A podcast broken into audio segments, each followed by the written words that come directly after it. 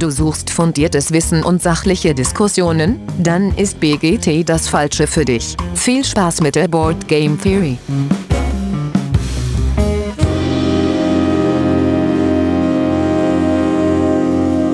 Ja, hallo liebe Hörerinnen draußen an den Endgeräten. Schön, dass ihr wieder eingeschaltet habt zur Board Game Theory, die letzte Folge vor der äh, ja, wahrscheinlich viel zu langen Sommerpause, hoffentlich. Oder vielleicht ist es auch mal schön, dass der Podcatcher leer bleibt und nicht jede Woche was Neues von uns kommt.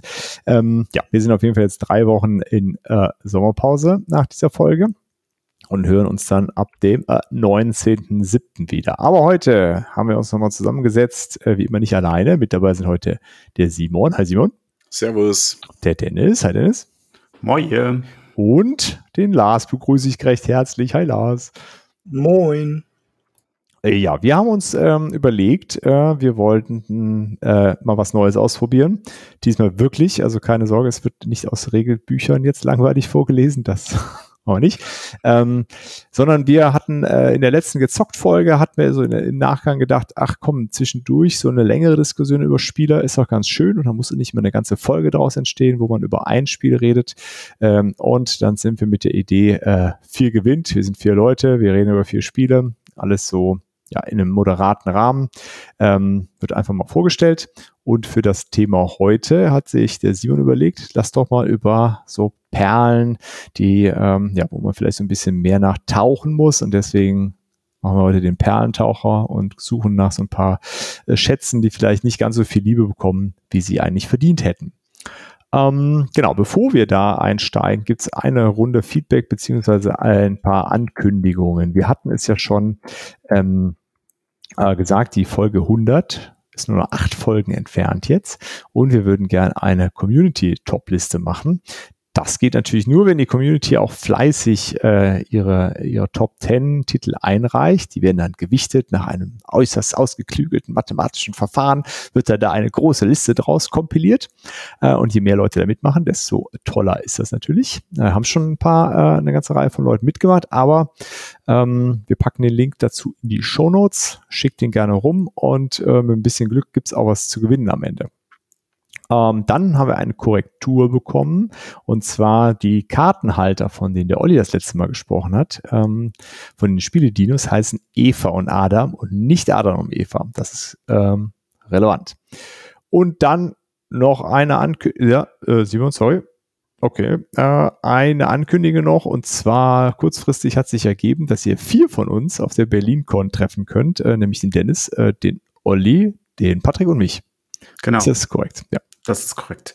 Und ähm, ihr werdet uns bestimmt, also ab Freitag könnt ihr uns äh, beim bei der Spielenacht ähm, treffen und äh, Samstagmorgen bestimmt am Flohmarkt und dann so den ganzen Tag, mich zumindest auf der BerlinCon. Ich könnte mir vorstellen, Dirk, du wirst auch wahrscheinlich den ganzen Tag da sein. Nee, ich und, wollte äh, Berlin anschauen gehen. Ja, das ist schön.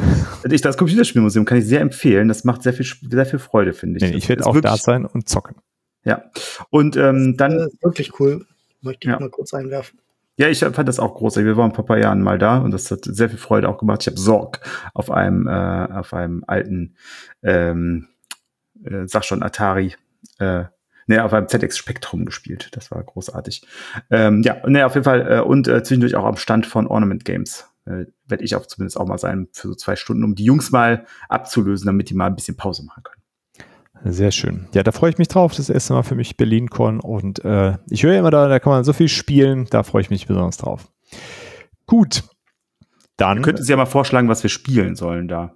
Twilight Imperium. Ja. So, jetzt habe ich es gesagt. ich will es mitspielen. Ich hätte auch einen mitspielt. so, also wenn jemand Bock hat, mit mir Twilight Imperium und dem Dennis zu spielen, auf der BerlinCon, schnappen wir uns das. Das kriegen wir garantiert hin. Oh, wir spielen okay. Räuber Twilight Imperium. Nicht nachdenken, sofort ziehen. Zack, zack, zack. Geil. Das ist bestimmt sehr lustig. Okay, kommen wir zur Intro-Frage. Und da hat der Boardgame-PC uns gefragt auf Instagram. Es wäre doch mal total toll, äh, Content Creator hin oder her, wenn wir die Karten auf den Tisch packen und mal sagen, welches Spiel man so überhaupt nicht leiden kann nicht immer nur so, alles ist super fluffig und rosa und ach wie schön, sondern er wird gerne mal von uns hören, welche Titel wir so überhaupt nicht mögen. Ich glaube, er hat das Wort Hass verwandt. Aber wir können ja einfach davon reden, was denn nicht so beliebt bei uns ist. Ähm, und anfangen dafür Simon. Ja, also äh, da musste ich echt nicht lange überlegen. Ähm, bei mir ist eindeutig Ligretto. Ähm, ihr habt 40 Karten in verschiedenen Farben und müsst die irgendwie schnellstmöglich ablegen und da geht's schon los. Alles, was irgendwie schnell ist, ist nichts für mich. Und es ist einfach, äh, ich habe es bei Boardgame Geek gerade offen, ich musste nach meinem Monitor desinfizieren. Es hat einen Weight von 1,18. Sagt schon alles. Ähm, es ist einfach zu leicht für dich. Nee, es also ist nicht zu leicht. Es ist, es ist einfach scheiße. Sorry. Ich hatte das Gefühl, dass es einfach nur alle schmeißen unkoordiniert ihre Karten in die Mitte, als ich das mal gespielt habe und ja. irgendwie, naja. Das ist wie 52 eben auf. Ja.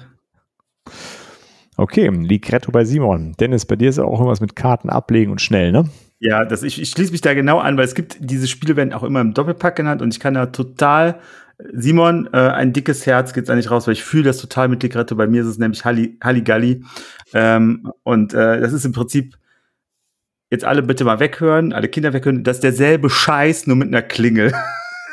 das ist einfach so ein wildes Abwerfen von Karten, was aber überhaupt nicht witzig ist, was überhaupt keinen Spaß macht, was super, super simpel ist. Hier ist das äh, Weight 1,02 und die Bewertung ist bei 5,8. Ähm, aber ähm, ja, Wade sagt ja nichts Großartiges, aber es, also es gibt halt gute Spiele, so wie Doodly Doo, die machen das witzig und da muss man so ein bisschen auch mitdenken und so weiter. Halligalli geht es ja nur darum, dass man insgesamt fünf der gleichen Früchte einfach aufgedeckt da liegen haben muss und dann haut man drauf und wer zuerst draufhaut und dann lachen sich alle kaputt, wenn zwei Leute gleichzeitig draufhauen. Und ich mir denke, das ist so, so ein, das gibt's ja bei Doodly Doo auch, man muss aufs Krokodil draufhauen, weil die sind ja gefährlich. Da ist der Gag ja noch viel lustiger, weil die sind halt gefährlich, deswegen muss man draufhauen. Wer zuletzt draufhaut, der verliert halt an der Stelle. Und bei Heiliger ist aber das das Einzige, wo das bei Doodly Doo nur eins von vielen lustigen Sachen ist, die man machen muss. Also von daher äh, so ein äh, One-Trick-Pony, was äh, äh One-Trick ja, nicht sind Pony. Ponys. Hallo? Ja. was, was echt nicht, also, nee, nee, kannst du mich, kannst du mich mitjagen. Würde ich niemals mitspielen. Vielleicht bist du einfach zu alt dafür. Ich ah. war schon 1990 zu alt dafür. Gut. Das hat doch schon immer erwachsen. Lars, welches Spiel magst du so gar nicht leiden? Ja, da gibt es ja eine ganze Menge und ich bin sicher, dass alle Hörer jetzt auch schon was im Hinterkopf haben, aber es ist Azul, weil Azul, ich meine, Fliesen legen, äh, nee. Ich bin also das ist so ein, Für mich sind diese abstrakten Spiele ohne Sinn einfach überhaupt nicht cool. Also ich hätte jetzt echt mit einem anderen Spiel gerechnet. Ich hätte, ich hätte gedacht, du gehst weiter hoch in den Top 100. ja, Flügelschlag ist sicherlich ganz vorne mit dabei in meiner Top 3000 Spiele, die ich absolut nicht mag. Ähm, Aber Azul ist halt noch ein Stückchen höher. Es ist halt, also Flügelschlag hat ja wenigstens ein Thema. Azul hat ja nicht mal ein Thema. Das ist lege bunte Steinchen irgendwie zusammen. Und das, ist, das, das ist noch mehr Fünfjährige oder nein, Dreijährige spielen sowas als irgendeine andere Holzklötzchenschlacht, die ihr so gerne mögt. Also ich finde ja, dass das, das Wort Azul klingt auch bei, bei Lars, das ist, das kommt so raus wie so ein, wie so ein Gollum. Gollum, so Azul, Azul. Ja, ist, ich meine, wir wissen alle, wen die Ghostbusters oben auf dem Wolkenkratzer äh, besiegt haben, nämlich Azul. Und ähm, na, bevor der Marshmallow-Mann kommt, schmeiße ich lieber den Fliesentisch aus dem Fenster. Na gut. Äh, so, dann kommt meins, was ich nicht mag, wo ich, also ich gebe zu, ich habe das noch nie gespielt ähm, ah, und sonst bin ich ja immer der Meinung, ja, man muss das erstmal spielen, bevor man das sagen kann, aber ich äh, mag Werwölfe auch gar nicht spielen. Ich äh, mag das hat man ja wahrscheinlich auch das eine oder andere Mal schon wahrgenommen. Social Deduction ist nicht mein Genre. Ich fühle mich da einfach nicht mit wohl. Ähm, die Sachen, die wir bisher so gespielt haben, die sind witzig genug gewesen und mechanisch genug gewesen, dass ich das mitspiele, aber mit so einer Riesengruppe Werwölfe Augen zumachen und nee, das, äh, da habe ich, äh, da fühle ich mich im Vorfeld so unwohl mit, das habe ich überhaupt keine Lust auszuprobieren. Da sitze ich einfach so dabei. Ähm, Wahrscheinlich würde ich trotzdem mitspielen, wenn es denn sein muss, aber äh, wenn ich es vermeiden kann, weiß nicht. Ähm, gut. Das war unsere Liste von den Sachen, die wir nicht so gerne mögen. Und dann kommen wir aber jetzt zu den Sachen, die wir total gerne mögen. Und zwar äh, so gerne, dass wir dafür ein bisschen Werbung machen wollen. Und äh, den äh, Start kann der Simon machen. Was hast du uns rausgesucht? Was für eine Perle? Ähm, also ich habe äh, Ecos The First Continent genommen. Ist ein recht schönes äh, kleines Legespiel äh, mit einem sehr interessanten Mechanismus, und zwar Bingo. Ähm, ihr könnt euch das Ganze so vorstellen, ihr habt verschiedene Karten, auf denen äh, sind bestimmte ähm, Gebiete abgebildet, Tiere abgebildet, irgendwelche Eigenschaften, die passieren. Ähm, und auf diesen Karten sind an der Seite immer verschiedene Symbole. Ähm, und wenn ihr alle Symbole auf dieser Karte praktisch mit einem kleinen Steinchen abgedeckt habt, dann dürft ihr den Effekt von der Karte auslösen. Je nachdem, wie, wie stark oder schwach eine Karte ist, kann man die bis maximal viermal auslösen. Ähm, und wenn man die Karte dann praktisch auslösen kann, dann darf man meinetwegen ein Stück vom Kontinent platzieren, man darf ein Tier ausspielen, ähm, man darf irgendwelche Punkte werten, ähm, Bäume pflanzen, Gebirge setzen, und äh, so blubbert eigentlich jeder vor sich hin, sage ich jetzt mal. Aber man erschafft halt gemeinsam diesen Kontinent. Man hat eigentlich null Downtime, weil jedes Mal, wenn äh, ein Symbol aus dem Beutel gezogen wird, dürfen alle praktisch dieses Symbol auch äh, von ihrer Liste abstreichen. Äh, oder besser gesagt, äh, einen Würfel drauflegen. Ähm, spielt sich super gut runter. Wir haben es jetzt neulich erst äh, mit einem von unseren neueren Mitspielern mal gespielt. Der hatte auch einen Riesenspaß dran. Ähm, und ich finde, es macht einfach Laune, das zu zocken. Und für mein Empfinden bekommt es zu wenig Aufmerksamkeit. Ich kann dir auch erklären, warum. Ich habe gerade mal geguckt, weil ich weiß, ich habe das mal gespielt. Hm. habe gerade mal bei meiner, äh, meiner App geguckt. Und ich habe das Spiel sogar gewonnen, als ich mitgespielt habe. Aber ich habe null Erinnerung, wie sich das gespielt hat muss ich sagen. Irgendwie ist das, ist das kurios. Also, jetzt, wo du sagst, und ich habe mir die Bilder auch angeguckt, erinnere ich mich auch wieder an das Spiel. Aber hättest du mich gefragt, wie das Spiel gelaufen ist, hätte ich null Erinnerung daran irgendwie. Mhm. Das ist äh, irgendwie total komisch. Wie lange ist das her bei dir? Das, äh oh, warte, die Partie ist her. Mm, mm, mm, mm, ja, zwei Jahre jetzt genau. Okay. Also 26. Juni 2021. Also wirklich sehr genau. Zwei Tage. Und dabei passt es ja eigentlich sogar in der Beuteschema. Man kann es ja bis zu sechs Spieler spielen, gell? Genau. Ah, ja, absolut, genau. Wir haben es zu fünf gespielt. Also ich habe auch, mhm. hab auch hoch gewonnen. Also ich habe 81 Punkte. Ich weiß nicht, wie viele 81 Punkte sind. Ich hatte 81 Punkte und die nächste hatte 51 Punkte. Ähm, es ist tatsächlich so, dass bei einer bestimmten Punktzahl das Ende ausgelöst wird. Ähm, beim Spiel zu dritt war es, glaube ich, 60. Also sobald einer die 60 Punkte erreicht, dann werden halt nochmal wird die Runde noch zu Ende gemacht und die Punkte, wo man dann halt noch macht. Ja, bei, bei mehr ist, glaube ich, 80 und du kannst es auch bis 100 spielen und das ja. dann äh, äh, Ende eingeleitet. Das ist halt auch das Schöne, ja, du kannst, du kannst halt regulieren. Wir haben es jetzt beim ersten Spieler 40 gemacht, weil wir gesagt haben, wir machen kurzen Spieleabend, weil wir halt auch spät angefangen haben und donnerstags ist halt auch immer, ähm, müssen ja manche noch freitags arbeiten je nachdem, was man vorhat, freitags. Ja. Das ist, das ist aber so ein bisschen, ist das ja auch eine Engine, die man sich da aufbauen muss, meine ich mich zu erinnern. Ne? Du musst ja, also ein bisschen gucken. Fall. Ja. Also du, äh, den ja. Karten halt, die du dir legst. Ähm, also du, du kriegst ja noch Karten dazu. Es gibt zweierlei Karten. Es gibt welche mit einem braunen äh, Rücken und welche mit einem blau-grünen Rücken. Die mit dem braunen Rücken, ähm, die bauen mehr den Kontinent ähm, und die mit dem blau-grünen Rücken, die sorgen mehr für Siegpunkte. Und man muss halt gucken, dass man halt für jedes Symbol ähm, auch eine Karte auf dem Tisch hat. Ähm, was ein, ein, ganz cooler Mechanismus ist, immer wenn ich äh, ein Symbol nicht habe, ähm, dann habe ich so ein, ein, ein, eigenes Player-Token, sage ich jetzt mal, und das darf ich dann einmal praktisch um 90 Grad äh, nach rechts drehen. Und wenn ich das zweimal gedreht habe, ähm, dann darf ich mir so ein kleines Steinchen nehmen, mit dem ich dann halt auch wieder Felder abdecken kann. Da habe ich nur eine begrenzte Anzahl am Anfang. Und wenn ich es dreimal gedreht habe, nee, wenn ich es zweimal, äh, dreimal gedreht habe, dann darf ich mir eine Karte nehmen. Beim vierten Mal drehen darf ich mir ein Steinchen nehmen. So rum war es, glaube ich. Ähm, auf jeden Fall hat man so halt immer irgendwas, was man machen kann. Also kein Zug, kein, keine, äh, kein Element, was aus dem Beutel gezogen wird, ähm, kannst du nichts machen. Du hast immer irgendwas zu machen und das finde ich einfach cool, weil du keine Downtime hast. Natürlich, klar, wenn, wenn dann irgendeiner ähm, sein, ähm, seine Karte voll hat und dann Eco sagt, dann wird natürlich der Effekt abgehandelt, aber das hält sich in Grenzen.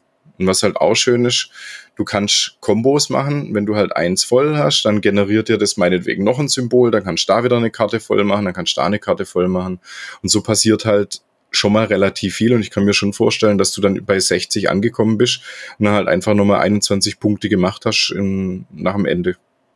Ja, äh, also ich, ich kann mich erinnern, dass ich am Anfang irgendwie Punkte letzter sogar lange Zeit gewesen bin, weil ich viel aufgebaut habe, irgendwie ich gedacht habe, so ich baue mir quasi die Engine auf und dann weiß ich, am Schluss bin ich quasi auf der Punkteleiste. Also jetzt, wo du das erzählst, kann ich mich erinnern, bin ich auf der Punkteleiste gerast. Dann konnte ich jede Runde quasi in Zug Punkte, Punkte, Punkte abkassieren. Ja, das ja. finde ich auch. Das ist auf jeden Fall ein Spiel, was da, was du so spielen kannst, dass du dich am Anfang aufbaust und am Ende viele Punkte raushaust, weil diese Karten, die Siegpunkte generieren, die sind auch alle relativ teuer von den, äh, von den Elementen her. Da brauchst du so ein bisschen Zeug und die funktionieren auch besonders gut, wenn beispielsweise schon der, also auf dem, den, also du hast so Wasser, äh, Wüsten- und Waldregionen, ne? sind das so? Mhm die Wüsten- und Waldregionen relativ schwierig für mich zum Beispiel zu unterscheiden, aber äh, ansonsten übrigens sehr schönes Material, finde ich. Das ähm, sind so kleine äh, Pappschälchen für das alle, die ganzen Tokens dabei.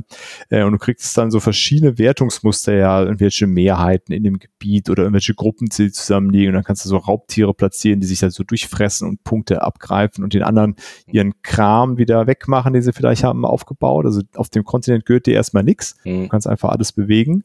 Äh, finde ich auch ganz nett ähm, ja, da baust du dir halt äh, auf jeden Fall so eine Engine auf, ja.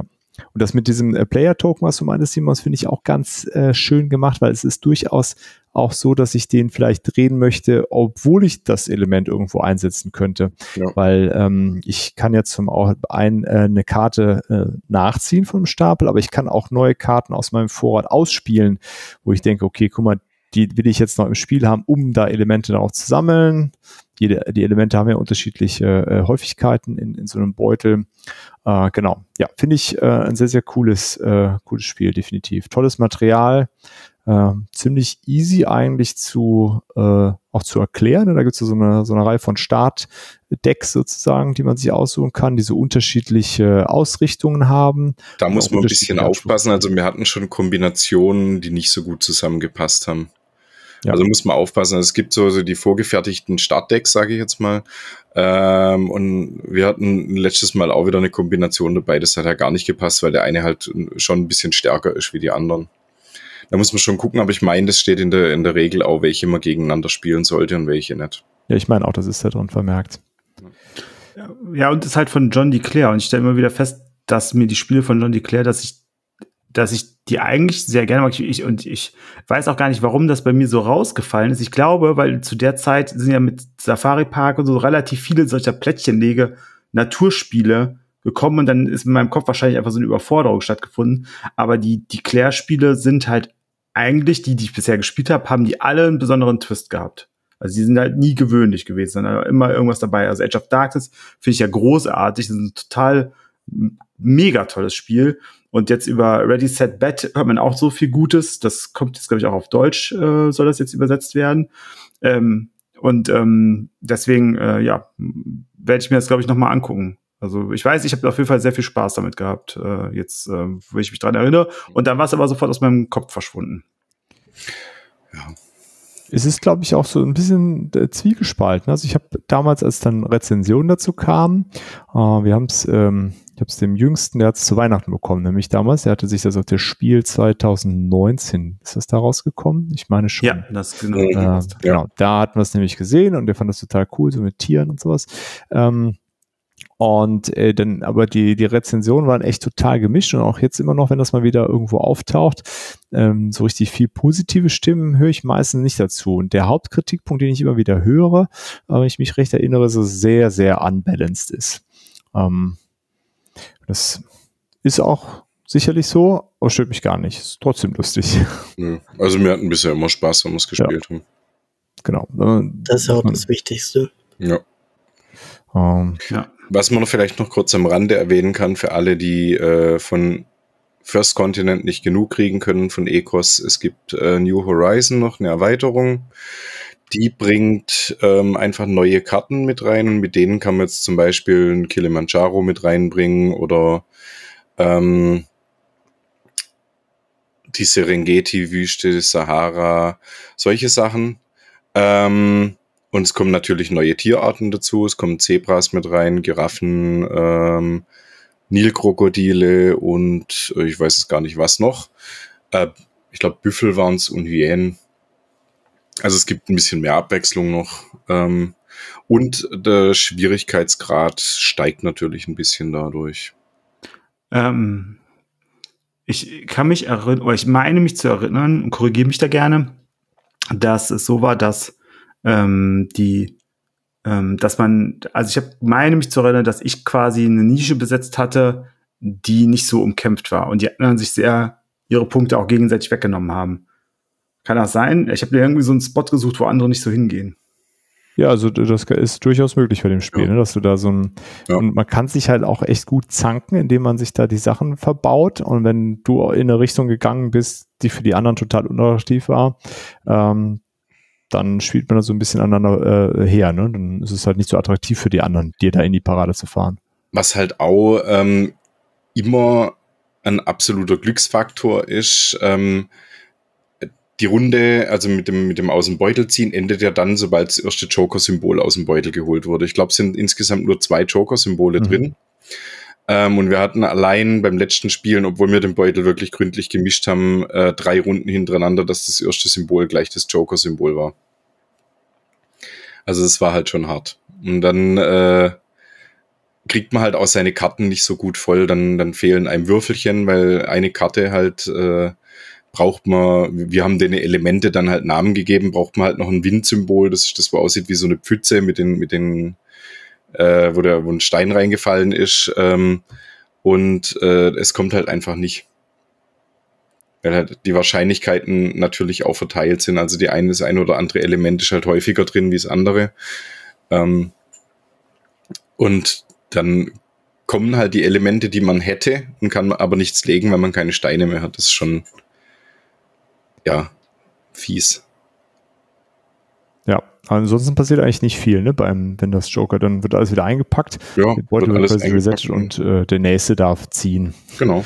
Also, aber selbst das ist, glaube ich, ohne Belang, ne? Wer zieht. Das kann man auch einfach immer, immer selber machen lassen. Ja. Äh, möchte. Gut, gut. Lars, du hast es wahrscheinlich noch nie gespielt, ne? Nee. Ähm, ich finde die Plättchen mit den Tieren drauf sehen süß aus. Ja, nee, also Material ist echt, äh, also obwohl äh, äh, echt richtig gut. Also ein mhm. sehr wertiger Beutel, so, so schwere Holzdinger, äh, äh, die man da rauszieht, also keine kleinen Pappplättchen. Ähm, was auch noch ein, ein kleines, aber witziges Detail ist, die Wasserfelder sind tatsächlich ein Stückchen schmäler wie die Landfelder. Also ihr habt tatsächlich, wenn ihr es auf dem Feld habt, hat das so eine kleine Kante. Finde ich echt cool. Das ist äh, ein sehr netter kleiner Gag. Ne? Mhm. Also es ist nicht, nicht wirklich äh, arg viel, aber du merkst wirklich, es ist spürbar und es ist ab, also beabsichtigt, das ist jetzt nicht nur bei einem Token so, sondern wirklich bei allen so, dass die Landmasse sich so ein bisschen vom Wasser abhebt. Kann das sein, dass es quasi für viele Leute vielleicht deswegen ähm, nicht so auf dem Radar ist, weil es halt, ich habe auch gerade mal geguckt, aktueller Bestpreis ist so 53 Euro. Und wenn du einfach nur so ein Plättchenlegespiel erwartest, sowas wie Savannah Park oder so, mhm. dann ist das ja schon, äh, ich sag mal, 20 Euro teurer als diese Art von Spiele. Ja, das kann sein. Da, da hängen ja manchmal die Leute auch dann Erwartungshaltung. Ne? Wenn ich so viel Geld für ein Spiel ausgegeben habe, dann darf das nicht unbalanced sein. Ja, genau. Ähm, kann gut sein. Es ist nicht ganz günstig, interessant, es ist immer noch äh, mhm. relativ teuer. Aber wie gesagt, das Material ist äh, wirklich hochwertig gemacht. Mhm, definitiv. Ich sehe einen Shop, der bietet es für 80 Euro an. Okay. Gut, gut. Weil das, das ist zu teuer, das sage ich auch. Also ich glaube, 50 Euro ist okay, wenn man diese Art von Spiel mag. Ähm, ich glaube, das ist, also ich habe da so, so ganz graue Erinnerungen, aber ich glaube, das ist halt von diesen Plättchen-Lege-Tierspielen schon eins der besseren. Und ähm, ihr habt es ja auch schon gesagt, das Material ist echt toll. Das, da kann ich mich auch dran erinnern. Auch diese Berge und so, die sind halt richtig tolle Holzberge, die mhm. man da so nimmt. Ähm, das ist richtig gutes Material, aber also 80 Euro ist halt zu teuer. Aber um die 50 finde ich okay. Ja, gut. Wie heißt der Typ, der das Spiel gemacht hat? John D. Clare. Also wenn, wenn John Denver Bock hat und das mit Goblins macht, I'm your man, John. Bist du dabei, ne? Sehr schön. Also, danke, äh, Sion, für äh, Echos First Continent. Und dann ist der nächste mit seiner Perle äh, nach, äh, wieder aufgetaucht, der gute Dennis. Was hast du uns mitgebracht? Ja. Äh, ich habe mitgebracht ein Spiel, wo ich schon öfters ähm, kurz drüber gesprochen habe, aber jetzt möchte ich die Chance nutzen, länger drüber zu sprechen. Eins meiner absoluten Lieblingsspiele. Und zwar Era of Tribes, ein 4X-Spiel von Arne Lawrence. Äh, deutscher ähm, Autor, den der Lars auch schon getroffen hat, ähm, äh, aus Bremen, ähm, hat mit Black Beacon Games, äh, den Verlag. Künstler sind Mark Exner, Radoslav Jaschuk und äh, Arne Lorenz. Und ja, es geht darum, wir ähm, sind ein äh, Stamm aus äh, Europa, aus dem Neolithikum und versuchen unseren Stamm halt durch verschiedene Epochen durchzuspielen. Das Spiel findet auf einer großen Europakarte statt. Äh, wenn man sich die anguckt, sind die halt ähm, verschiedene große Gebiete, die aber ähm, ja manchmal eine Ressource oder ein Luxusgut oder so geben. Ähm, manchmal geben die auch einfach nur das Land, was man, was dann da ist. Und ähm, ich mag das Spiel, weil es halt einfach unfassbar viele Möglichkeiten gibt, Punkte zu machen und zu gewinnen und unglaublich viele Aktionen zu machen. Also man kann natürlich ganz klassisch auf Krawall aus sein und äh, mit seinen Armeen gegeneinander vorgehen äh, gegen andere. Und da gibt es einen sehr schönen Kampfmechanismus, den erkläre ich gleich gerne nochmal.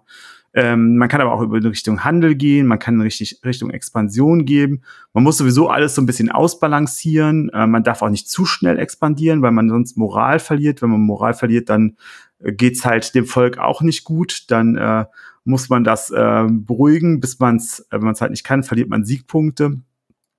Ähm, und ja, es hat halt viele kleine, tolle Mechanismen drin. Also der ähm, Tech-Tree, äh, es ist mehr so ein Tech-Rad, ähm, hat, ist halt, da ist halt das Schöne, sehr klar und äh, einfach. Es gibt äh, insgesamt äh, sechs Leisten, auf denen man voranschreiten kann. Also zum Beispiel sowas wie Militär oder ähm, ähm, Ackerbau oder Handel oder Seefahrt. Und ähm, man muss aber ähm, manchmal verschiedene andere erstmal mit erreicht haben oder Geld dafür bezahlen, um weiterzukommen.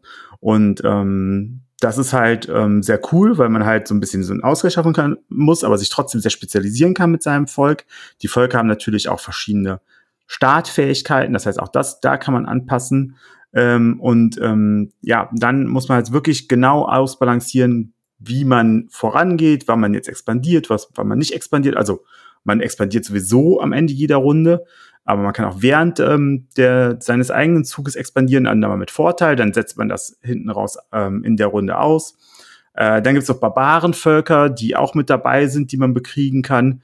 Ähm, dazu kommt dann noch, dass man auch so Sachen machen kann, sagen wir mal, der Lars ist jetzt mein Nachbar und der hat irgendwo eine Handelsstadt gebaut, also eine Stadt gebaut und ich bin im Handel sehr weit fortgeschritten, dann kann ich einfach sagen, ich mache eine Handelsstation beim Lars auf. Da kann er auch nichts gegen tun, aber er kriegt halt Vorteile davon und ich kriege auch Vorteile davon. Ähm, und wenn wir uns dann gegenseitig angreifen, dann kann er mich angreifen, muss mir dafür aber halt wieder was zurückbezahlen, weil ne, meine Handelsstation geht ja weg. Wenn ich ihn dagegen angreife, wieder nicht.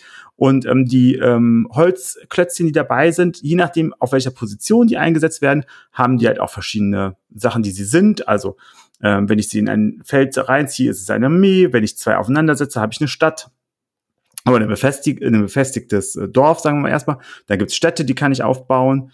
Ähm, und ähm, der Kampfmechanismus ist so, dass man ähm, zwei Würfel hat und man guckt immer auf verschiedene Faktoren, sowas wie Moral, äh, Truppenstärke ähm, und so weiter, guckt man, wer ist jetzt gerade am Führen.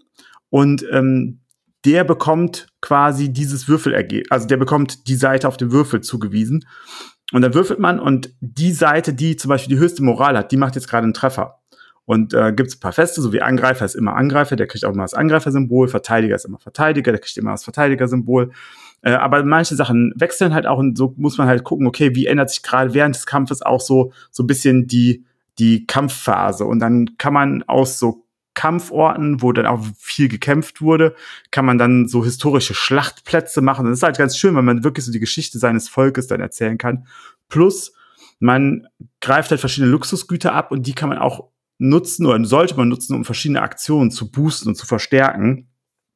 Ähm, und das, da geht man halt voran und versucht natürlich ähm, möglichst erfolgreich das zu machen.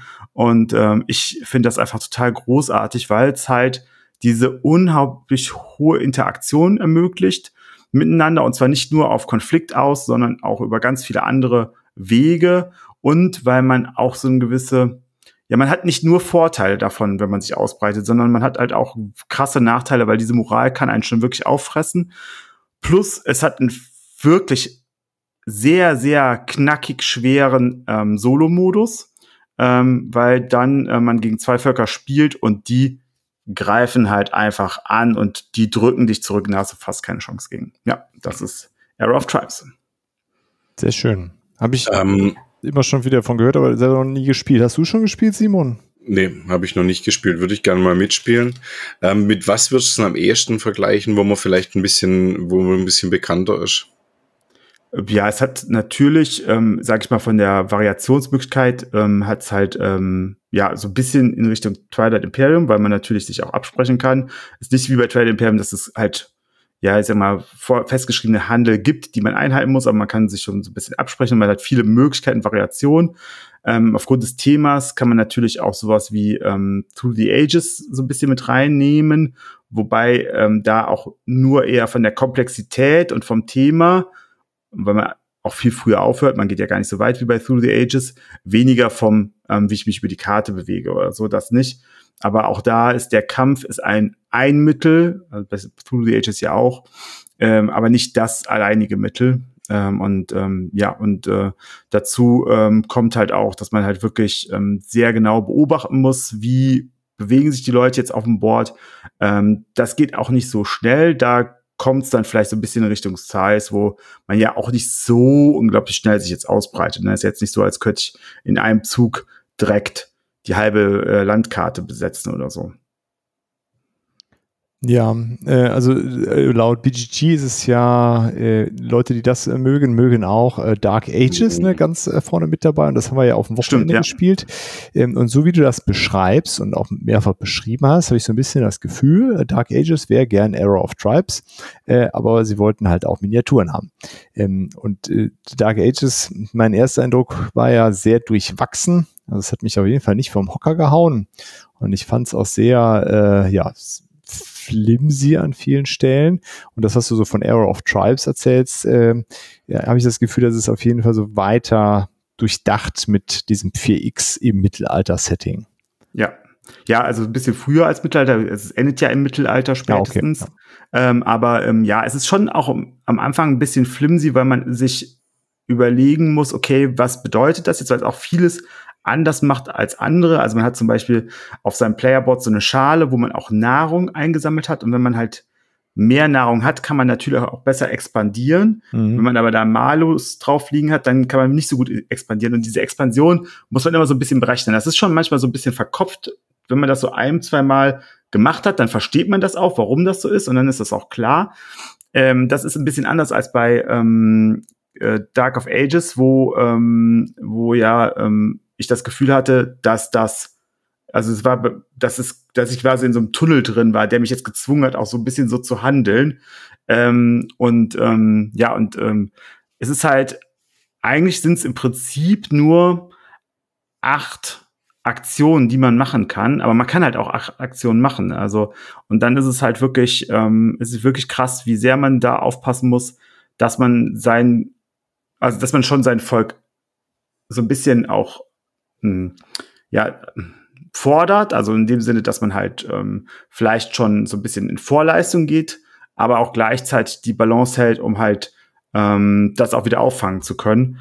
Ähm, ja, plus halt, ähm, dass man halt auch so Sachen machen kann, dass man Verträge machen kann, dass man noch weitere, ähm, also ist ja einen leichten Worker-Placement-Aspekt äh, auch da drin, ähm, äh, dass man mehr Aktionen pro Runde hat, das kann man auch aufbauen. So, das ist schon alles ähm, sehr viel, was dann so in sich sehr einfach ist, aber sehr viele Möglichkeiten gibt. Okay, wie ist du die Spielzeit bei Air of Tribes?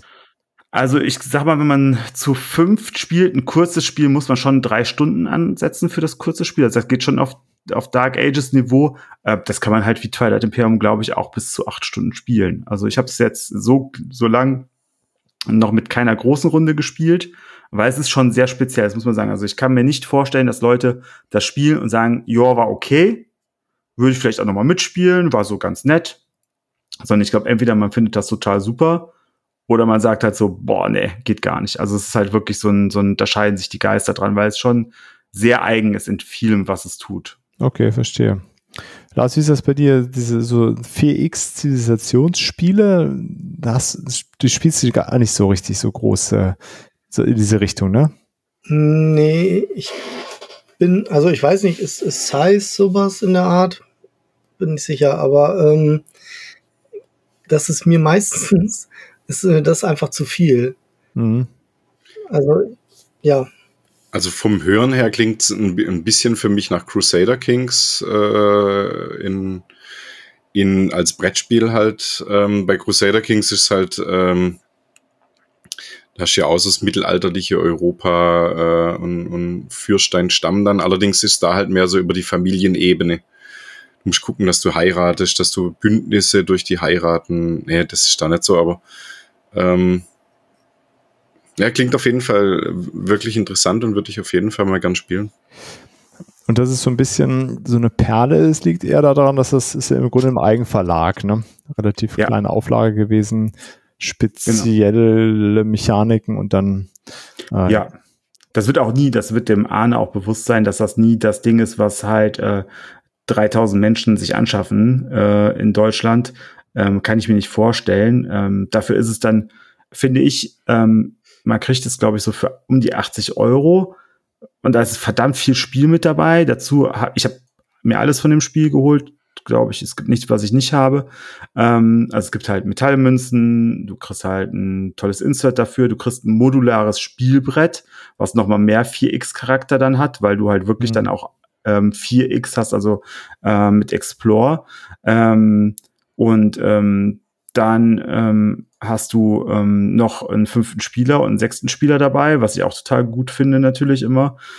Und du hast halt ähm, ja Aufgaben, die du erfüllen kannst, äh, wo es halt darum geht, wer als erstes ähm, in eine weit, also in die nächste Ära mit seinem mit seinem Volk geht. Das ist ähm, der, da wird halt die Aufgabe gewertet und das ist halt wahrscheinlich am ehesten sowas wie ähm, Civilization oder Ages of Empire, sowas in die Richtung, wenn man okay. das als Computerspiel mal ähm, nimmt. So in die Richtung äh, geht's. Plus es hat natürlich einen unglaublich eigenen Look, ne? Also das ist schon sehr ich sag mal, moderne Interpretation eines klassischen Brettspiels, so würde ich sagen, wenn man okay. sich das Material Verstehe. und so anguckt. Aber es ist halt, also es, ich finde es cool, weil es halt nicht einfach nur diese klassische, wie Brettspiele früher aussahen ist, sondern schon modern interpretiert. Ja. Also ich habe auch von anderen Seiten schon äh, gehört, dass es echt ein tolles Spiel sein soll. Und ähm, ja, ich glaube, für alle, die, äh, die auf sowas Lust haben, so 4X in diesem ähm, thematischen Setting, müssen sich das eigentlich mal anschauen, oder? Ja, und, auf jeden Fall. Und der hm? Arne arbeitet auch an einer weiteren Erweiterung. Ja, der hat äh, schon zwei Erweiterungen, hat er schon, äh, also zumindestens mal die äh, Vorabversion. Ähm, da ähm, schickt er auch äh, fleißig die immer rum. Die drucke ich mir dann aus oder hat mir auch schon mal so ausgedruckt, die geschickt. Und ähm, tatsächlich äh, gibt auch up geupdatete Regelwerke, auch die kann man dann bekommen beim Arne, ähm, wo er dann halt nochmal Sachen klarer herausarbeitet. Ähm, das Regelwerk ist halt wirklich sehr Regelwerk mit 1.1, 1.2, 1.3 und so weiter. Es ist schon sehr, sehr äh, auf die Funktionalität geschrieben und weniger auf äh, ein flüssiger Text. Ähm, muss man halt auch äh, mögen. Ja, aber äh, ich finde an der Stelle, also das muss man dann ja auch nochmal anerkennen. Im Grunde, das ist alles so eine One-Man-Show, ne? Das macht ja alles ja. in, in Eigenregie, Eigenverlag, ohne eine große Redaktion. Klar, und diese Dinge fehlen dann halt, äh, logischerweise, ne? Das, deswegen, also es wird ja immer gefeiert äh, und ja auch immer dann gesagt, ja, da hätte man eine Redaktion drüber gucken müssen. Aber so ein Spiel behält natürlich dann auch Charakter, ähm, wenn ja. es das nicht hat. Und ähm, ja, so wie du das immer erzählst und so wie ich das, das Spiel auch so immer wahrnehme, ist das schon, da, da merkt man, da steckt ganz viel Herzblut drin. Äh, und ist dann auch eine schöne Sache. Ja, Ach, das wollte ich noch sagen, eben bei dem Material, ne, die Metallmünzen sind ja der Hammer. Ja, die sind der Oberhammer.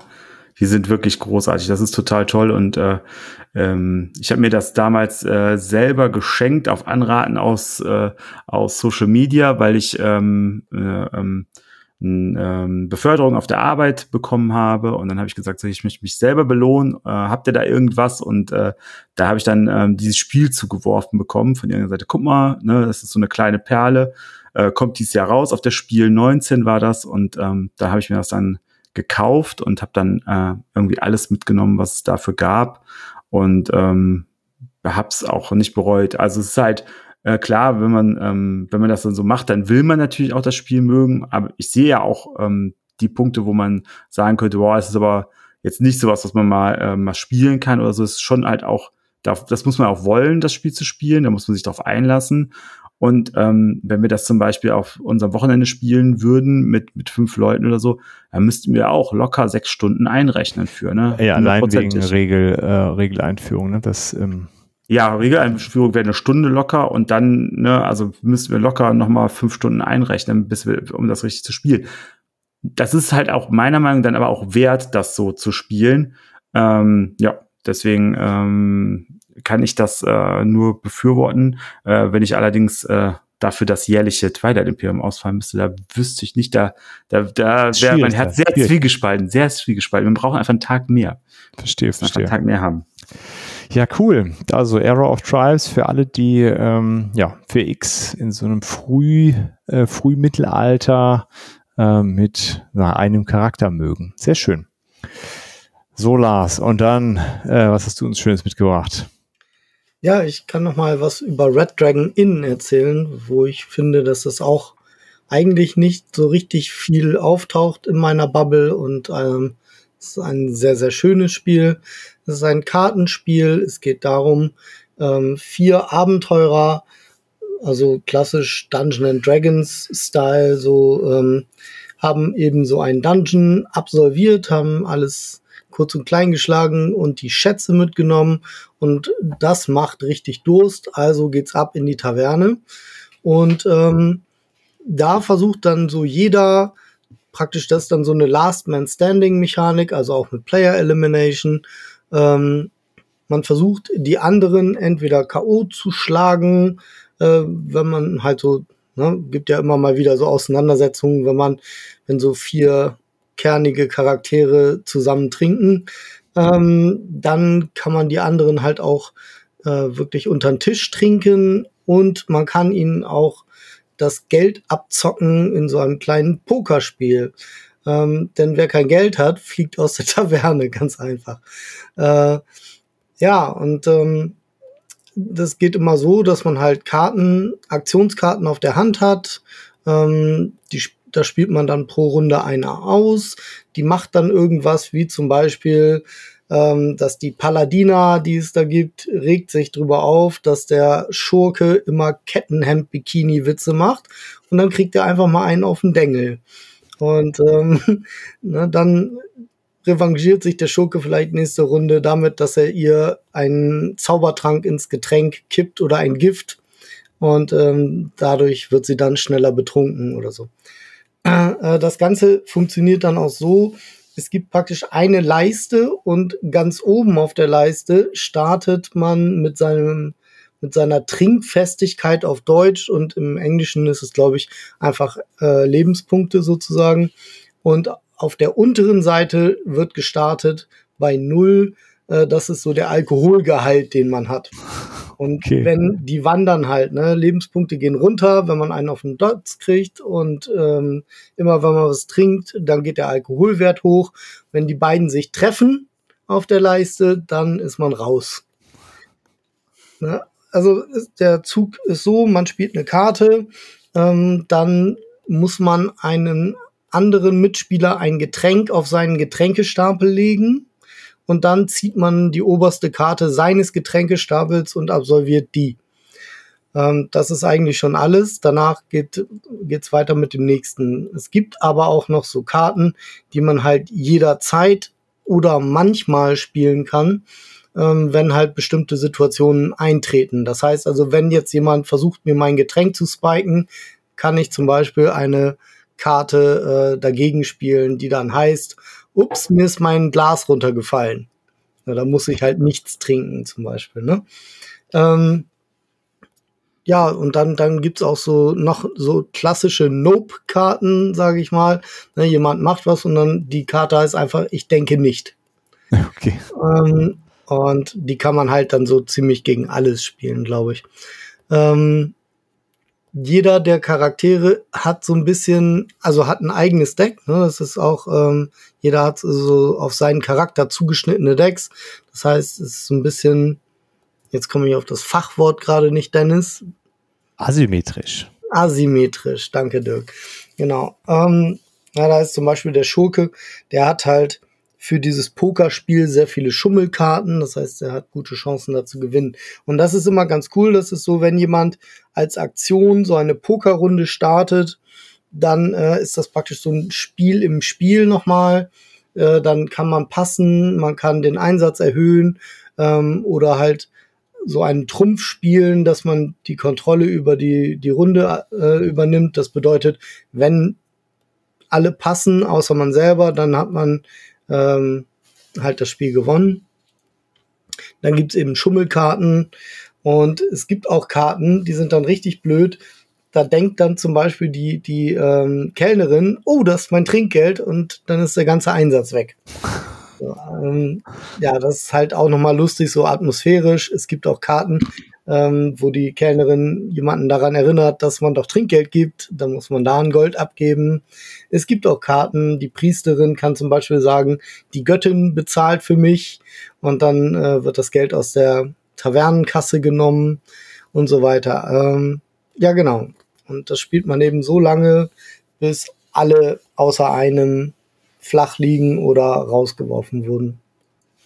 Und es ist halt dadurch, dass es so Take That ist und Player Elimination, ähm, was in, in meinen Spielrunden immer unheimlich gut ankommt, ne, siehe King of Tokyo, ist das so ein Spiel, was seltsamerweise viel zu selten auf den Tisch kommt, ähm, was aber ganz großartig ist. Und im Grundspiel sind vier Helden drin und es gibt unglaublich viele Erweiterungen schon mit mehr Helden, ähm, mit, mit, ja, dass jeder noch so einen Alliierten dabei hat, glaube ich.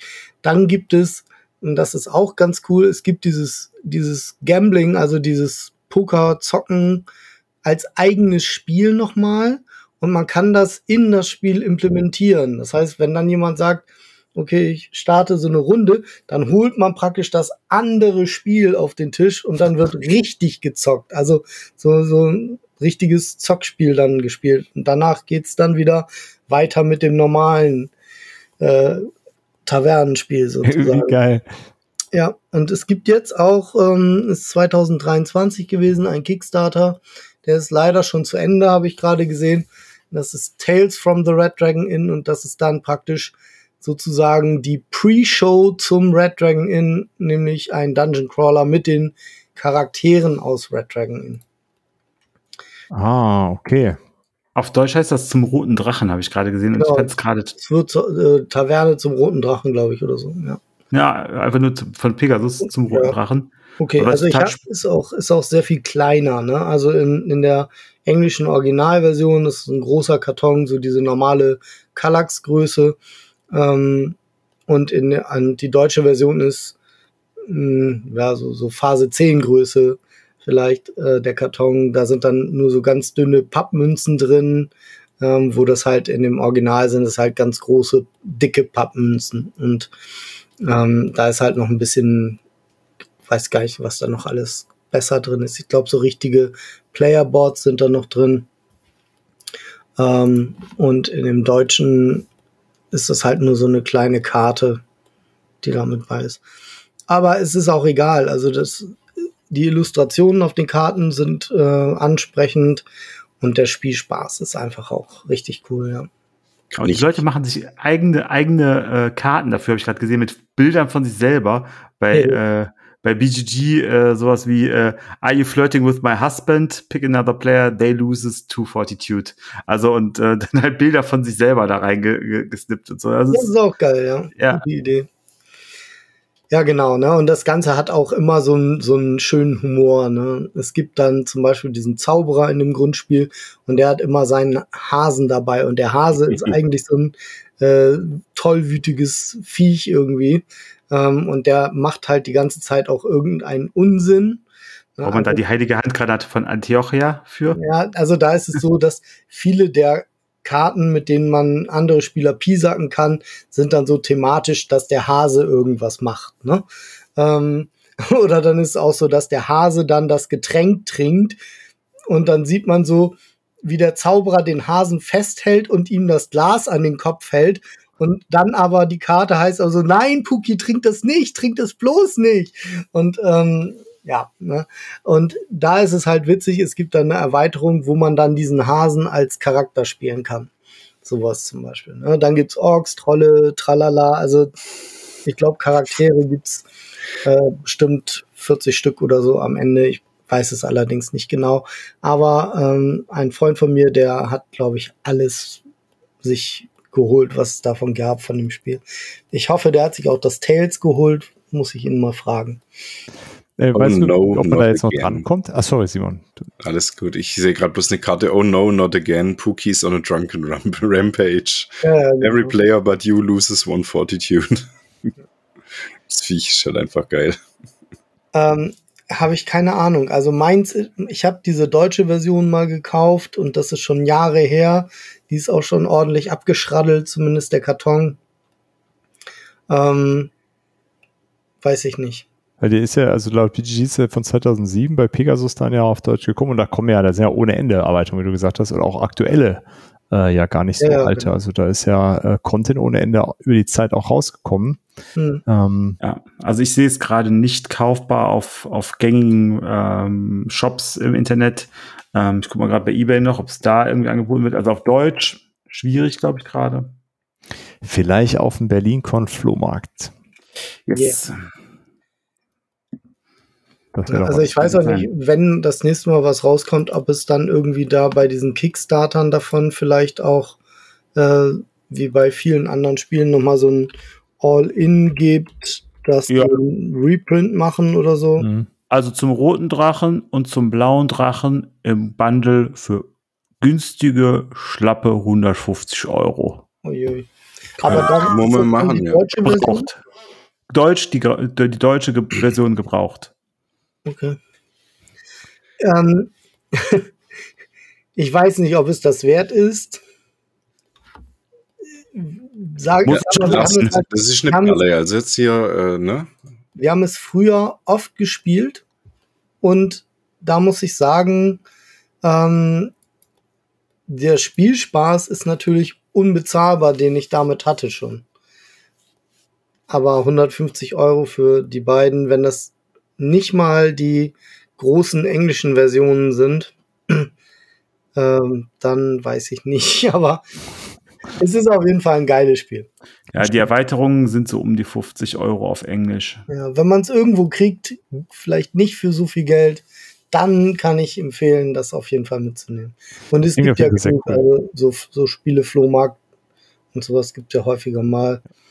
Also ich habe letztens ähm, auch gehört, da hat zum Beispiel jemand so, so eine Buchreihe, wo ein Buch teilweise für 80 Euro gehandelt wird.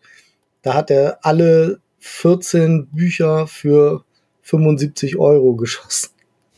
Welche Buchreihe denn? Ähm, Felix und Gottschalk. Ah. Das ist so eine Warhammer-Saga.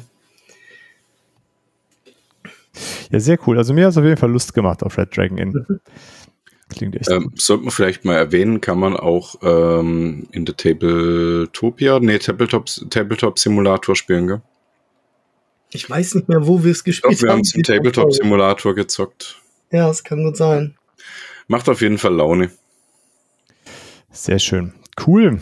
Ja, danke für die, äh, die Perle, Lars. Äh, und dann sind wir auch schon bei der, der vier. Ich mache den Abschluss. Ähm, und ich habe mir rausgesucht, ich habe im Vorfeld gefragt, was äh, äh, er hat zwei Spiele zur Auswahl gestellt und der Simon kannte das, was ich vorstelle, hat er noch nicht gespielt, steht noch bei dir im Regal, Simon, Dinosaur Island ähm, 2017 bei Pandasaurus rausgekommen, dann bei Feuerland auf Deutsch. Äh, nach wie vor äh, erstaunlich, wie viel Zeug in diesen Karton passt. Das ist abgefahren. Das ist so abgefahren. Picke, packe voll. Jedes Mal, wenn ich das wieder verpacke, stehe ich da. Ich weiß, der Deckel schließt plan, aber man muss wirklich puzzeln, bis dazu ja. ist. Ähm, und da, da erinnert auch kein Insert dran, da wäre ja gar kein Platz für ein Insert. Doch, ich habe ein Insert drin. Ah, okay. Also ich habe die gebraucht gekauft, das, ähm, das Dinosaur Island und wie heißt es? Totally Liquid, glaube ich. Ja, genau, Totally Im, Liquid. Im Bündel. Weiß gerade nicht mehr wie viel, aber es war auf jeden Fall unter 100 Euro. Ähm, und das ist bei beiden ein Folded Space Insert drin. Ach, krass. Okay. Kann ich mir gar nicht vorstellen, wie das dann da reinpasst. Naja, ist auch egal. Ähm, tolles Spiel. Äh, worum geht's? Äh, wir spielen im Grunde Jurassic Park. Das Spiel sieht auch, also an allen Ecken und Kanten trieft es äh, nach äh, ja, ähm, Andeutungen an Jurassic Park äh, an den ersten Teil, inklusive, mh, hm, wie heißt er noch? Äh, egal, der. John Hammond. Ja, John Hammond, genau, der im, im weißen äh, Anzug mit dem Stock und dem ähm, ähm, der, der Mücke im Bernstein ist eben auch der Startspieler-Token und solche Dinge. Ähm, in so einer ganz abgefahrenen Pandasaurus-typischen, völlig überdrehten Neon-Optik. Total cool. Gefällt mir super. Äh, so spielmechanisch ist das so eine ja, recht ungewöhnliche Mischung, muss ich, finde ich ja persönlich, äh, zwischen Worker Placement und so anderen verschiedenen Phasen. Also du hast insgesamt vier Phasen. Zuerst so eine äh, Forschungsphase, dann hast du eine Marktphase, dann da die eigentliche Worker Placement Phase und dann die Parkphase. Ähm, und in der Forschungsphase kannst du entweder so DNA-Würfel, sehr schöne, große, wertige ähm, äh, Würfel, die werden am Anfang gewürfelt, da sind verschiedene Symbole drauf, die kannst du kaufen. Äh, du kannst Dinosaurier-Baupläne kaufen oder dein, dein, deine Lagerstätten für die DNA erhöhen. Und mit der DNA züchtest du dann Dinos. Ähm, da gibt's dann halt verschiedene Dino-Klassen äh, Pflanzenfresser, kleine Fleischfresser, große Fleischfresser. Im Grunde lohnen sich die kleinen Fleischfresser nicht. Also ich habe das verschiedenst durchgespielt. Es hat sich nie gelohnt, die zu machen, ähm, weil die genauso viel Gefahrenstufen hinzufügen wie die großen, aber deutlich weniger Siegpunkte. Ähm, ja, und dann habe ich so eine Marktphase, da kann ich verschiedene Dinge kaufen, da kann ich mein Labor ausbauen, ich kann Attraktionen für den Park kaufen, ich kann ähm, Experten einstellen und Expertinnen mit unterschiedlichen Effekten. Das rotiert so schön durch. Äh, ist ja oft auch so, dass so eine Auslage nicht, nicht häufig genug durchrotiert wird. Ähm, ja, selbst bei total beliebten Spielen wie, äh, wie Dune ist das ja so einer der Hauptkritikpunkte. Ähm, bei Dinosaur Island rotiert das einfach von alleine einfach äh, sehr, sehr schön durch. Äh, das finde ich ganz, ganz cool. Ähm, ja, und dann baut man seine Dinos und setzt sie in den Park ein. Und ja, ich habe es eben ja schon angedeutet, je größer die Dinos, desto gefährlicher sind die natürlich. Und dann steigt da ein Gefahrenlevel und dann musst du gucken, dass du das Sicherheitslevel mitziehst. Äh, und in der Parkphase kommen dann eben, ziehst du so Besucher aus dem Beutel. Äh, und da können halt auch so pinke Rowdies bei sein. Die zahlen nichts, die drängeln sich vor und lassen sich nicht fressen. Äh, total ärgerlich. Ähm, und ja, wenn deine Gefahrenstufe halt größer ist, ist halt ein Sicherheitslevel, werden einfach Leute gefressen, verlierst dann Siegpunkte dafür. Ähm, man kann thematisch, finde ich ganz passend, das aber auch einfach in Kauf nehmen, dass das so passiert, um dann nachher wieder Siegpunkte rauszuholen, werden die halt einfach gefressen. Ist halt so in einem Dino-Park. Ähm, ja, und das äh, Spiel lässt sich schön steuern in der, in der Länge. Also du hast äh, so Zielkarten, die erfüllt werden müssen. Ähm, und hast du so kurz, mittel und lange Zielkarten ja, die sind halt einfach unterschiedlich schwierig zu erreichen. Ähm, jetzt, da finde ich es ganz cool gemacht, wenn du eine Zielkarte erreichst in einer bestimmten Phase, dann haben alle in der Phase die Möglichkeit, die auch zu erreichen, danach aber nicht mehr. Das heißt, wenn ich jetzt beispielsweise, beispielsweise hinkriege, äh, vier Dinos äh, äh, zu haben und der Dennis sieht das nicht und verpasst das eine Runde, dann kriegt er diese, diesen Auftrag nicht mehr. Und ja, Simon? Das ist dann wie bei, bei Food Chain Magnet mit diesen Milestones. Ah, okay. Ja. Und das finde ich ganz cool, weil es dich wirklich, äh, du musst echt aufpassen, was die anderen so treiben. Ähm, weil das sind halt doch relativ viele Siegpunkte, diese, äh, diese Aufträge, die da ausliegen. Und wenn du da nicht so einen Blick drauf hast, was die anderen tun, ähm, ja, verlierst du da einfach unnötigerweise Punkte. Ähm, ja, ansonsten ist die Interaktivität relativ gering. Also du nimmst dir halt Sachen weg. Ähm, musst schon versuchen, auch mal Startspieler zu sein, um da einfach äh, früher vielleicht bestimmte Sachen zu machen. Ansonsten durch dieses Würfeln am Anfang, so einen kleinen Glücksfaktor, wo man so sich ein bisschen darauf einstellen muss, was kann ich jetzt machen. Man hat immer die Möglichkeit, DNA zu tauschen oder sich in der Marktphase einfach DNA zu kaufen. Äh, also so richtig ohne Möglichkeiten äh, steht man da eigentlich nie. Ähm, es gibt halt immer Dinge, die die waren unerwartet und da hat man jetzt vielleicht eine neue äh, Option, hat sich da aufgetan. Ja, in der Standardversion bis 4 nur spielbar. Ne? Ich weiß gar nicht, ob Total Liquid es dann auf, auf 5 bringt. Tut es, ne?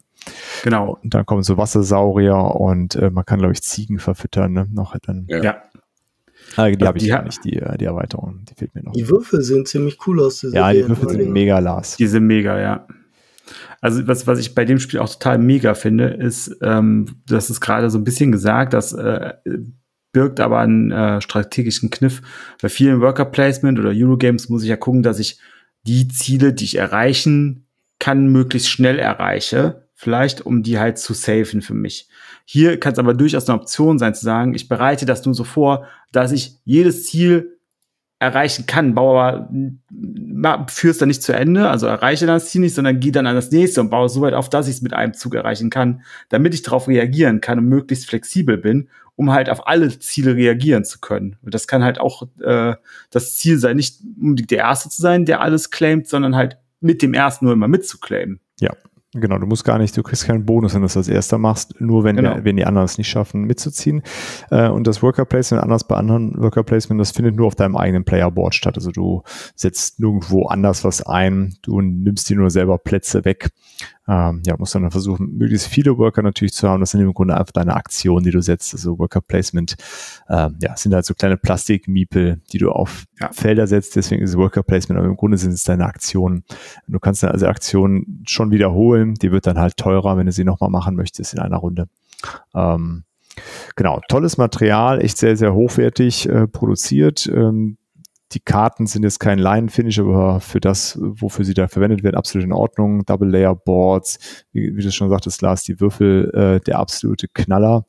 Äh, du hast einen schönen Beutel, aus dem du diese Miepel ziehst und die sind alle knallebunt. Ähm, dicke, dicke Bretter, auch die Player-Boards, äh, für die, äh, wo die Gehege drauf gebaut werden. Das sind so schöne pinke Dino-Miepel. Ich glaube, in der Kickstarter-Variante waren die auch alle unterschiedlich, mhm. äh, aber ist auch egal, funktioniert auch. Also, also in der, in der normalen Variante, die du im Laden kaufen konntest, war es eine Sorte.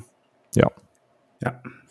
Ich habe es ja gebraucht äh, geholt und bei mir hat der, der Typ hat es gegen Holzmiebel ausgetauscht gehabt. Also der, ah, ja, hatte, der hatte diesen Standard diese Standard-Edition äh, mit, äh, ich weiß gar nicht mehr, was für ein Dino das war, war halt äh, 40, 50 Mal der gleiche Dino drin. Und der hat die dazu beigelegt, aber der hatte die alle gegen so kleine verschiedenfarbige Holzdinos ersetzt. Die waren halt echt cool. Ja, das ist cool. Hat er seinen Müll gleich mit reingelegt? Ach, krass. Ja, der nächste Winter kommt, Lars.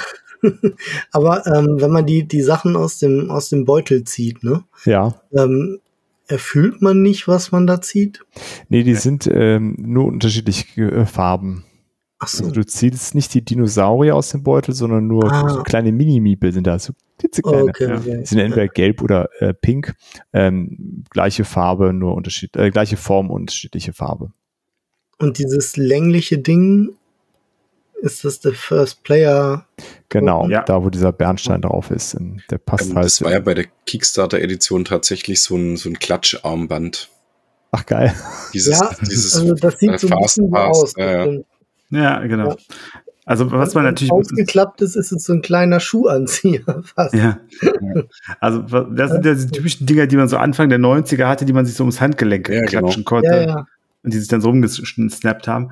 Ähm, was ich sagen muss bei, bei dem Spiel ist ja, also eine Sache total wichtig und wer das nicht macht, der darf das eigentlich nicht spielen. Und zwar muss man natürlich den Jurassic Park Soundtrack dazu anmachen im Hintergrund. Also alles andere, ähm, ja, dann dürfte das halt einfach nicht spielen. Das ist so festgelegt in der Genfer Konvention, dass man das so machen muss. Ähm, und ähm, wenn man so hört, vier Phasen, die so durchlaufen dann finde ich, dann schreckt das manchmal so ab, weil das ja immer dieses, ja, jetzt kommt die eine Phase, die hat aber nichts mit der anderen zu tun und so weiter. Und das ist hier auch nicht so wirklich, dass die Phasen was miteinander zu tun haben, weil sie sind so schnell und so einfach abgehandelt, dass sie, finde ich gar nicht, dass es gar nicht störend ist, dass es diese Phasen gibt, die man abarbeitet. Und dass man die Miepel auf seinem eigenen Board selber einbauen kann und einsetzen kann, sorgt halt dafür, dass du insgesamt halt einfach sau wenig Downtime hast. Weil es mhm. passiert halt alles relativ zügig immer. Ja, das, das ist ein guter Punkt noch, Dennis, weil die, ähm, also diese Forschungsphase, da machst du relativ schnell nacheinander, setzt du da ein und nimmst einen Würfel oder einen Dino-Plan und dann ist halt auch einer weg. Also die werden nicht neu aufgedeckt, ähm, erst am Ende der Runde.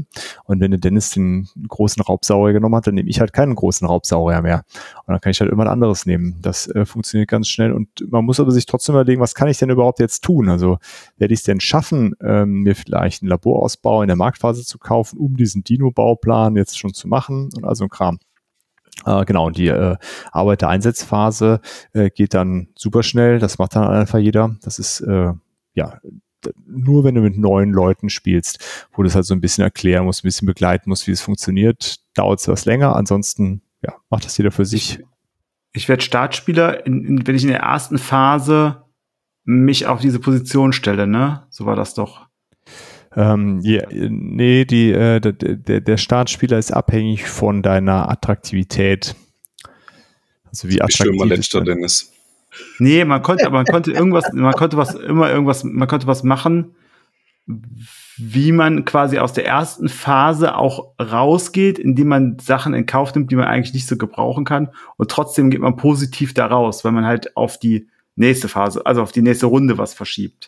Äh, ähm, nee, aber Startspieler, soweit ich weiß, wenn ich mich richtig nee, das kann ist, was nur nicht. über die Attraktivität. Was du aber machen kannst, du kannst deine Wissenschaftler, die du am Anfang einsetzt, in der Forschungsphase als Arbeiter mit in die dritte ja. Phase nehmen. Genau. Und das sowas, ist, ja. finde ich, ganz cool, weil dadurch, das ist nämlich, wie du sagst, du hast dann immer was, was du machen kannst und auch im Zweifel eine echt starke Aktion, äh, dass du einfach noch einen Arbeiter äh, dann später mehr hast. Ja, das ist, äh, das ist äh, genau das meinte ich. Also man, man, es lohnt sich schon, auch wenn man jetzt denkt, so, oh, genau der Würfel, den ich eigentlich gebraucht hätte, der ist jetzt weg und genau der Dino, den ich gebraucht hätte, der ist auch jetzt weggenommen. Man kann man trotzdem noch Sachen machen, um halt seine dritte Phase halt einfach zu boosten. Genau. Das ist ganz, ganz cool. Äh, ja, und äh, was man auf jeden Fall wissen muss, äh, die, die Schachtel ist pickepacke voll und wenn man das Zeug zu viel spielt, dann braucht man echt einen großen Tisch. Ähm, das ist äh, erstaunlich viel Material, was da ausgebreitet wird äh, und dann auch erstaunlich ja, nicht unübersichtlich, aber man muss sich schon überlegen, wo man es hinlegt, damit alle irgendwie gut gucken können, weil es ist einfach viel ja. Zeug, was in der Gegend rumliegt. Ja. Also man braucht mindestens einen 1 Meter mal 2 Meter Tisch, um das zu viert vernünftig spielen zu können. So zu echt das, eng. Ja. Das ist schon echt viel. Und das sieht einfach, das, das sieht so cool geil aus. Das ja. sieht so geil einfach aus mit diesem Neon und das ist halt einfach so ein ungewöhnliches Design. Und die hätten es ja auch ganz safe machen können mit so einem typischen Design, wie es halt für so Spiele halt äh, öfters auch der Fall ist. Und dann wird es wahrscheinlich genauso gut funktionieren, aber das ist halt nochmal so richtig schönes Gimmick. Ja, ja, ähm, das Schachtelcover sticht einem auf jeden Fall immer ins Auge. Wenn, wenn man das jetzt irgendwo auf einer Webseite sieht, wo dann eben noch andere Spiele sind, das kreischt immer so hier, hier. das ist schon, genau. schon ein äh, Eyecatcher. Ich sehe gerade schon seit einer ganzen Weile die Münzen, die sind auch mega geil. Also gibt's Metallmünzen und die sind tatsächlich äh, so wie die 10-Cent-Münze von der Farbe her. Und dann aber, ähm, dass die 1 jetzt zum Beispiel weiß hinterlegt ist, die 10 ist gelb hinterlegt, das sieht richtig cool aus. Und dann halt diesen Dino-Kopf als Prägung, mega. Ja, die Deluxe Edition ist auf jeden Fall nochmal eine Nummer äh, beeindruckender. Aber wie gesagt, die ähm, ganz normale Retail-Variante, die es bei Feuerland gibt, äh, funktioniert auch ausgezeichnet. Oh, ich sehe gerade, wie voll der Tisch ist. Das ist schon brutal. Mhm. Auf jeden Fall mal zeitnah spielen, Simon. Lohnt sich, wird euch gefallen. Und ja. ist auch, lässt sich gut mit Leuten spielen, die, die noch wenig Erfahrung haben, finde ich. Echt? Das sieht auch so, so nach so viel Verwaltungsaufwand aus. Nee, gar Null. nicht. Es, es, spielt sich echt locker runter, Lars. Ja. Also das okay. habe ich schon mit Leuten gespielt, die ein, zwei Sachen schon mal gezockt haben und dann kommen, wir spielen mal Dinosaur Island und Dinosaurier, also da, da kann ja oft dann ja jemand was mit anfangen. Ähm, das geht ganz ratzfatz. Hm. Ja. Hm. Und es ist halt, weil, also das muss man sagen, dieses, was ja oft halt ist, dass du bei Phasen halt nicht so gut überblicken kannst, warum mache ich das eine in der einen und das andere. Die Phasen sind so klar und auch so hintereinander folgend. Also in der ersten Phase mache ich, ähm, kaufe ich mir dann äh, DNA-Stränge für halt die zweite Phase. Also ne, das geht halt immer so aufeinander aufbauend und das ist halt so intuitiv auch, dass es halt wirklich hm. gut funktioniert. Und das ist halt wirklich ähm, eins der Spiele, wo wenn man so drauf guckt, man einfach so ein, so ein, so ein overwhelming Farbgedäh kriegt. Und wenn man dann aber halt einmal das erklärt bekommt und ich sag mal eine Runde angeleitet bekommt, dann hat man es sofort drin, ja. wie das funktioniert. Ja. Und du nimmst zum Beispiel die Dino-Pläne, Lars, die legst du halt dann in deinen, äh, auf deinen Park. Ne? Das ist halt einfach eins zu eins, legst das rüber, da ist das Gehege, das Startgehege schon drauf und dann hast du da halt äh, das da hingelegt. Und auch die anderen Dinge, das hat alles seinen Platz, das rutscht gut durch. Also mhm. meine Frau spielt das auch, das ist immer ein gutes Zeichen, dass das locker von der Hand geht. Ja. Und, und du kannst halt wirklich gut die Leute betreuen dabei bei, bei der ersten Partie. Und es ist halt nicht so, dass die dann dir irgendwas verraten müssen aus ihrer Strategie oder so, sondern du kannst halt einfach Sachen erklären, die jetzt passieren. Wenn jemand sagt, so, ich möchte jetzt das und das machen oder was muss ich jetzt machen? Besucher ziehen, ja, du musst so und so viel Besucher ziehen. So, ja. ganz einfach. Genau, Zack. es gibt keinerlei geheime Informationen, du hast keine verdeckten Handkarten oder sowas. Es ist im Grunde alles offen und äh, relativ klar beschrieben. Achso, eine Sache hatte ich noch vergessen, das finde ich auch ganz cool, gerade für den Einstieg. Du hast so äh, Variationen, die du im Grunde zufällig ziehen kannst, aber du kannst halt einfach, da gibt es einfach einige, die machen das Spiel so ein bisschen es läuft so ein bisschen lockerer äh, dann, gerade wenn du mit so Neulingen spielst, dann kriegst du ja zum Beispiel jedes Mal, wenn du einen Würfel nimmst, am Anfang kriegst du Geld oder du hast einfach einen Arbeiter mehr. Das kannst du halt mit reinpacken für die ersten Partien. Dann ist das Spiel ein bisschen zugänglicher oder hast einfach mehr Optionen und danach nimmst du halt ein paar andere Sachen, die es dann sonst ein bisschen anpassen. Das ist auch ganz nett. Jo, das Dinosaur Island finde ich auch eins, ähm, ja, da gibt es ja auch das Raw and Ride äh, und dann ist ja Dinosaur World, haben sie ja rausgebracht. Das habe ich aber noch nicht gespielt. Das wollte ich gerade fragen, baut es da drauf, also baut es da drauf auf dann oder? Dann hast du ja so Hexagon-Teile, die du so legst. Ich glaube, sie haben Teile übernommen.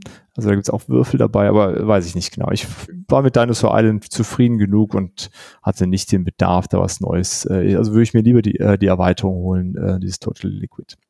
Auf jeden Fall mal vielen Dank fürs Vorstellen. Sehr gerne doch. Gut, das waren unsere Perlen äh, für die Sommerpause. Könnt ihr ja vielleicht mal das eine oder andere von anspielen. Simon, ja. Ja, und vielleicht äh, will uns auch von der Community noch der ein oder andere eine Perle mitteilen oder möchte uns vielleicht sein Hassspiel äh, mitteilen. Wir freuen uns immer, wenn wir irgendwas kriegen. Jo. Vor allen Dingen freuen wir uns über Einsendungen äh, zu eurer Top 10. Das auf jeden Fall. Um das auch am Abschluss nochmal äh, zu erwähnen. Genau. So, und dann kommen wir auch schon zur Autofrage. Und da haben wir uns überlegt. Wir haben noch eine Sache ja, vergessen, Dirk. Entschuldigung. Ja. Und zwar äh, noch ähm, äh, wir haben ja vor, ein äh, Ask Us Anything, anything äh, zu machen und äh, da könnt ihr natürlich auch schon Fragen in den äh, in die äh, Folge 100 reinwerfen. Ja, das wird schon eine eigene Folge geben. Da werden wir im Discord eine eigene Folge, also einen eigenen Channel. Dann hatte ich das falsch im Kopf, ja. Nee, aber das macht natürlich Sinn, auch da jetzt schon zu aufzurufen. Genau. Ja. Und da, dafür macht es natürlich Sinn, unseren Discord zu joinen.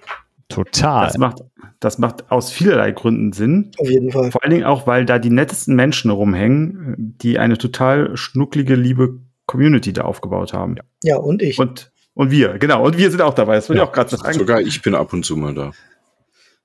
Seht ihr. Ja. Genau, kommt auf den Discord, das ist schön da. Ähm, und da könnt ihr dann äh, ja auch immer sich euch zu den, den einzelnen Episoden nochmal austauschen. Da kann man auch nochmal eine Sache nachlesen, dass, äh, was, was da für Unterhaltung stattgefunden haben. Das ist ganz cool. Okay, jetzt aber wirklich Outro, oder? Habe ich noch was vergessen? Ne. Noch was? Prima. Äh, und die Frage ist, was machen wir denn in der Sommerpause so, jetzt wo wir ganz viel Zeit haben und nicht podcasten müssen? Was tut der Simon zum Beispiel? Äh, also momentan äh, bin ich ja tatsächlich in Elternzeit und äh, ich genieße es einfach mal einen Monat lang nicht arbeiten zu müssen. Was aber nicht heißt, dass ich nichts arbeite. Meine Frau hat es mit der Elternzeit tatsächlich ernst genommen. Und ich übernehme hier jetzt gerade so ein bisschen mehr Aufgaben halt zu Hause. Ähm, werd aber natürlich anpeilen, dass ich das ein oder andere Spiel gespielt krieg. Ähm, es sind ja auch gerade die ein oder anderen PC oder anderweitigen Spiele rausgekommen, wo man mal reingucken muss. Und ja, ansonsten geht's gerade jeden Tag raus. Sehr schön. Und Pausen. Ja. Draußen macht der Dennis auch eine Sommerpause, habe ich gehört. Yes.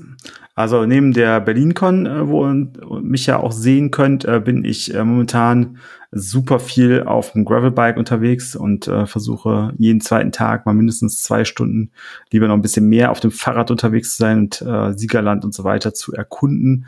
Berge hoch, Berge runter. Ähm, Samstag auch wieder eine schöne Abfahrt gemacht mit über 60 kmh da runtergeballert. Das macht einfach Freude. Ähm, und ähm, ja, nebenher dann noch, äh, gerade ist das Wetter auch so geil, draußen zu klettern, ähm, äh, an Fels zu gehen ähm, das ist schon gerade so das, was mir am, am meisten Freude macht, einfach in der Sonne nach dem ganzen scheiß langen Winter äh, zu sein und äh, Sonne zu tanken und die Winterdepression äh, rauszukegeln aus dem System. Sehr schön. Und Lars, was planst du Tolles? Ich baue eine Warhammer-Armee. Yes. ja, ich werde jetzt anfangen mit äh, Warhammer 40k. Ähm, total bescheuert, ich weiß, aber ist so, ähm, ich wollte das eigentlich schon, schon immer mal machen. Ähm, und es hat irgendwie, irgendwie mich immer abgeschreckt. Und jetzt kommt ja die neue Edition raus, die zehnte Edition. Und ähm, da werde ich dann zusehen, dass ich so eine Combat Patrol fertig habe, bis das Regelwerk draußen ist. Und dann werden die im Laden bei uns nämlich anfangen, äh, diese Combat Patrol Regeln zu spielen ähm, und das als Einstieg nutzen und dann ähm, ja, da dann mal so richtig loszulegen mit. Spielst du aber schon in kurze Hose dann, oder? Bitte? Spielst du aber schon in kurze Hose dann? Ja, Im Moment bastel ich und male, aber in kurzer Hose. Sehr gut. Oder in gar, ja, das ist egal. Ähm, ja, und das ist, beschäftigt mich halt. Ähm, draußen bin ich natürlich so während der Arbeit immer mal wieder und das reicht mir dann meistens für einen Tag. Aber äh, so ein schönes, kühles Bierchen, wenn es nicht mehr ganz so heiß draußen ist, dann setz, wir haben vorm Haus so einen schönen Liegestuhl stehen, setze ich mich da nochmal mit einem Buch hin für eine Stunde oder so. Das passt schon. Sehr schön. Das klingt äh, sehr, sehr cool. Ähm, ja, ich bin im Urlaub äh, in der Sommerpause und äh, werde vor allen Dingen äh, entspannen. Äh, gucken auch das eine oder andere zu spielen, was man so mitnehmen kann. Wir müssen noch überlegen, was wir alles mitpacken und wie ich alles äh, mit transportiert bekomme vor allen Dingen. Äh, und dann gibt's ganz viel Gartenarbeit bei den Schwiegereltern, äh, Holz für den Winter hacken, äh, Dinge müssen gebaut werden, Rasen muss gemäht werden, ja, äh, da freue ich mich auch drauf. Das ist immer ganz cool, ähm, um im Urlaub irgendwie so wirklich den Kopf frei zu kriegen. Das eine oder andere Buch werde ich lesen, aber vor allen Dingen diese Gartenarbeit da, äh, da freue ich mich sehr drauf. Gut, dann äh, war's das von uns. Wir wünschen euch einen schönen Sommer. Erzählt uns, wie euer Sommer ist, was ihr so Schönes macht. Genau. Schickt's auf den Discord, schickt Bilder auf den Discord. Schickt Postkarten. Ja, das ist genau, das ist ganz wichtig. Alles. Die Bonuspunkte. Aber für, ja, gibt es ein Sternchen. Im Klassenbuch gibt es dann ein Sternchen. Für die Leute, die eine Postkarte geschickt haben. Ja, ansonsten hoffe ich, dass, äh, dass wir die einen oder anderen äh, von euch auf der BerlinCon treffen. Das wäre cool. Ähm, und ein bisschen was zocken. Und ansonsten vielen Dank äh, fürs Zuhören und wir hören uns in drei Wochen wieder. Bis dahin. Ciao, ciao. Ciao, ciao. Servus. Ciao. Das war es auch schon wieder bei The Board Game Theory. Danke fürs Einschalten und wenn ihr mögt, hören wir uns nächste Woche schon wieder. Für Fragen, Wünsche oder Anregungen besucht gerne unseren Discord, schreibt uns auf Instagram oder per Mail an info at theboardgametheory.de oder schickt eine Postkarte. Wir würden uns außerdem darüber freuen, wenn ihr uns bei Spotify, Apple oder wo ihr uns sonst so hört, ein Abo und eine Bewertung dalasst. Vielen Dank und bis bald.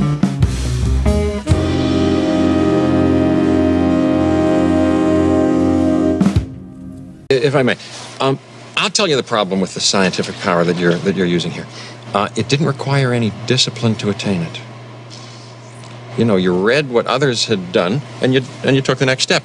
You didn't earn the knowledge for yourselves, so you don't take any responsibility for it. You stood on the shoulders of geniuses uh, to accomplish something as fast as you could, and before you even knew what you had, you, you patented it and packaged it and slapped it on a plastic lunchbox, and now you're selling it. You want to sell it. Well, I, I don't think you're giving us our due credit. Our scientists have done things which nobody's ever done before. yeah, yeah, but your scientists were so preoccupied with whether or not they could, they didn't stop to think if they should.